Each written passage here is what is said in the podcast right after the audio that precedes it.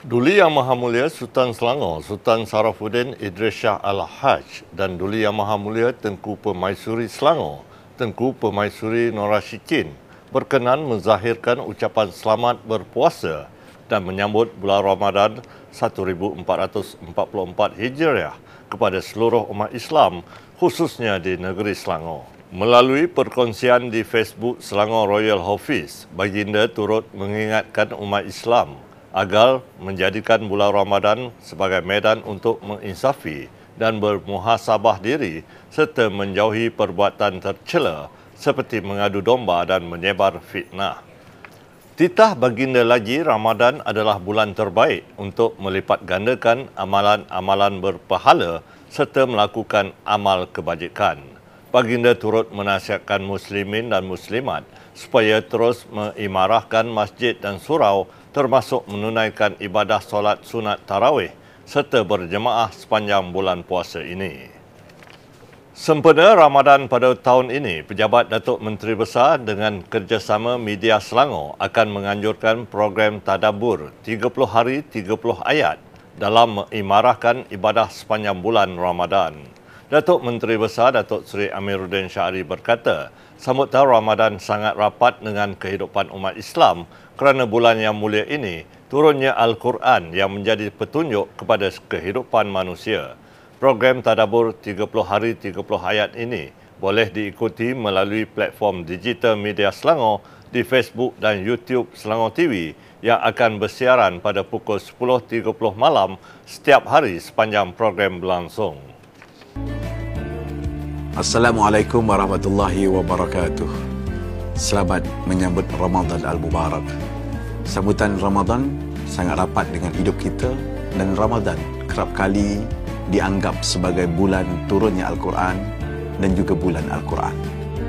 Justru di bawah Pejabat Menteri Besar Negeri Selangor dan Media Selangor, kita anjurkan program Tadabur satu hari satu ayat, 30 hari 30 ayat dengan bertemakan tadabbur dan pengertian Al-Quran sebagaimana yang terkandung di dalam surah As-Sad ayat yang ke-29 yang bermakna Al-Quran ini adalah sebuah kitab kami yang turun kepadamu dan umatmu wahai Muhammad kitab yang banyak faedah, faedah dan manfaat untuk mereka memahami dengan teliti kandungan ayatnya dan untuk orang-orang yang berakal sempurna beringat dan mengambil iktibar.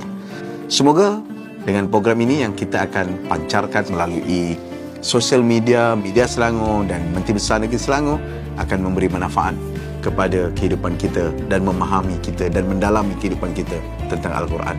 30 hari, 30 ayat sepanjang Ramadan Al-Mubarak. Majlis Ihya Malam Pertama Ramadan Anjuran Pertubuhan Kebajikan dan Amal Wanita Selangor Pekawanis meriah dengan kehadiran orang ramai khususnya penduduk sekitar kediaman rasmi Datuk Menteri Besar Selangor di Seksyen 7 Shah Alam. Majlis Tahunan Anjuran Pertubuhan Kebajikan dan Amal Wanita Selangor Pekawanis itu dimulakan dengan zikir munajat dan bacaan Yasin. Seterusnya solat maghrib serta solat hajat berjemaah. Sepanjang Ramadan ini, pelbagai aktiviti keagamaan akan dianjurkan di Dewan Megawati di kediaman rasmi Datuk Menteri Besar Seksyen 7. Antaranya program Tadarus Al-Quran Ramadan yang dipimpin Syekh Abdullah Jahal, Rauhah dan Zikir, Solat Maghrib, Solat Sunat Tasbih, Solat Isyak dan Solat Sunat Tarawih.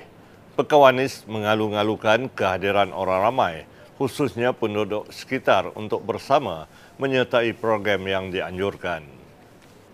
Perdana Menteri Datuk Seri Anwar Ibrahim ditemani isteri Datuk Seri Dr. Wan Azizah Wan Ismail, Menteri Luar Datuk Seri Zamri Abdul Kadir dan Menteri Komunikasi dan Digital Fahmi Fazil tiba di lapangan terbang antarabangsa King Abdul Aziz dalam lawatan rasmi atas undangan Kerajaan Arab Saudi ketibaan Perdana Menteri dan delegasi disambut Gubernur Jeddah Yang Mulia Putera Saud bin Abdullah bin Jalawi Al Saud sebelum bergerak ke Makkah untuk melaksanakan ibadah umrah terlebih dahulu.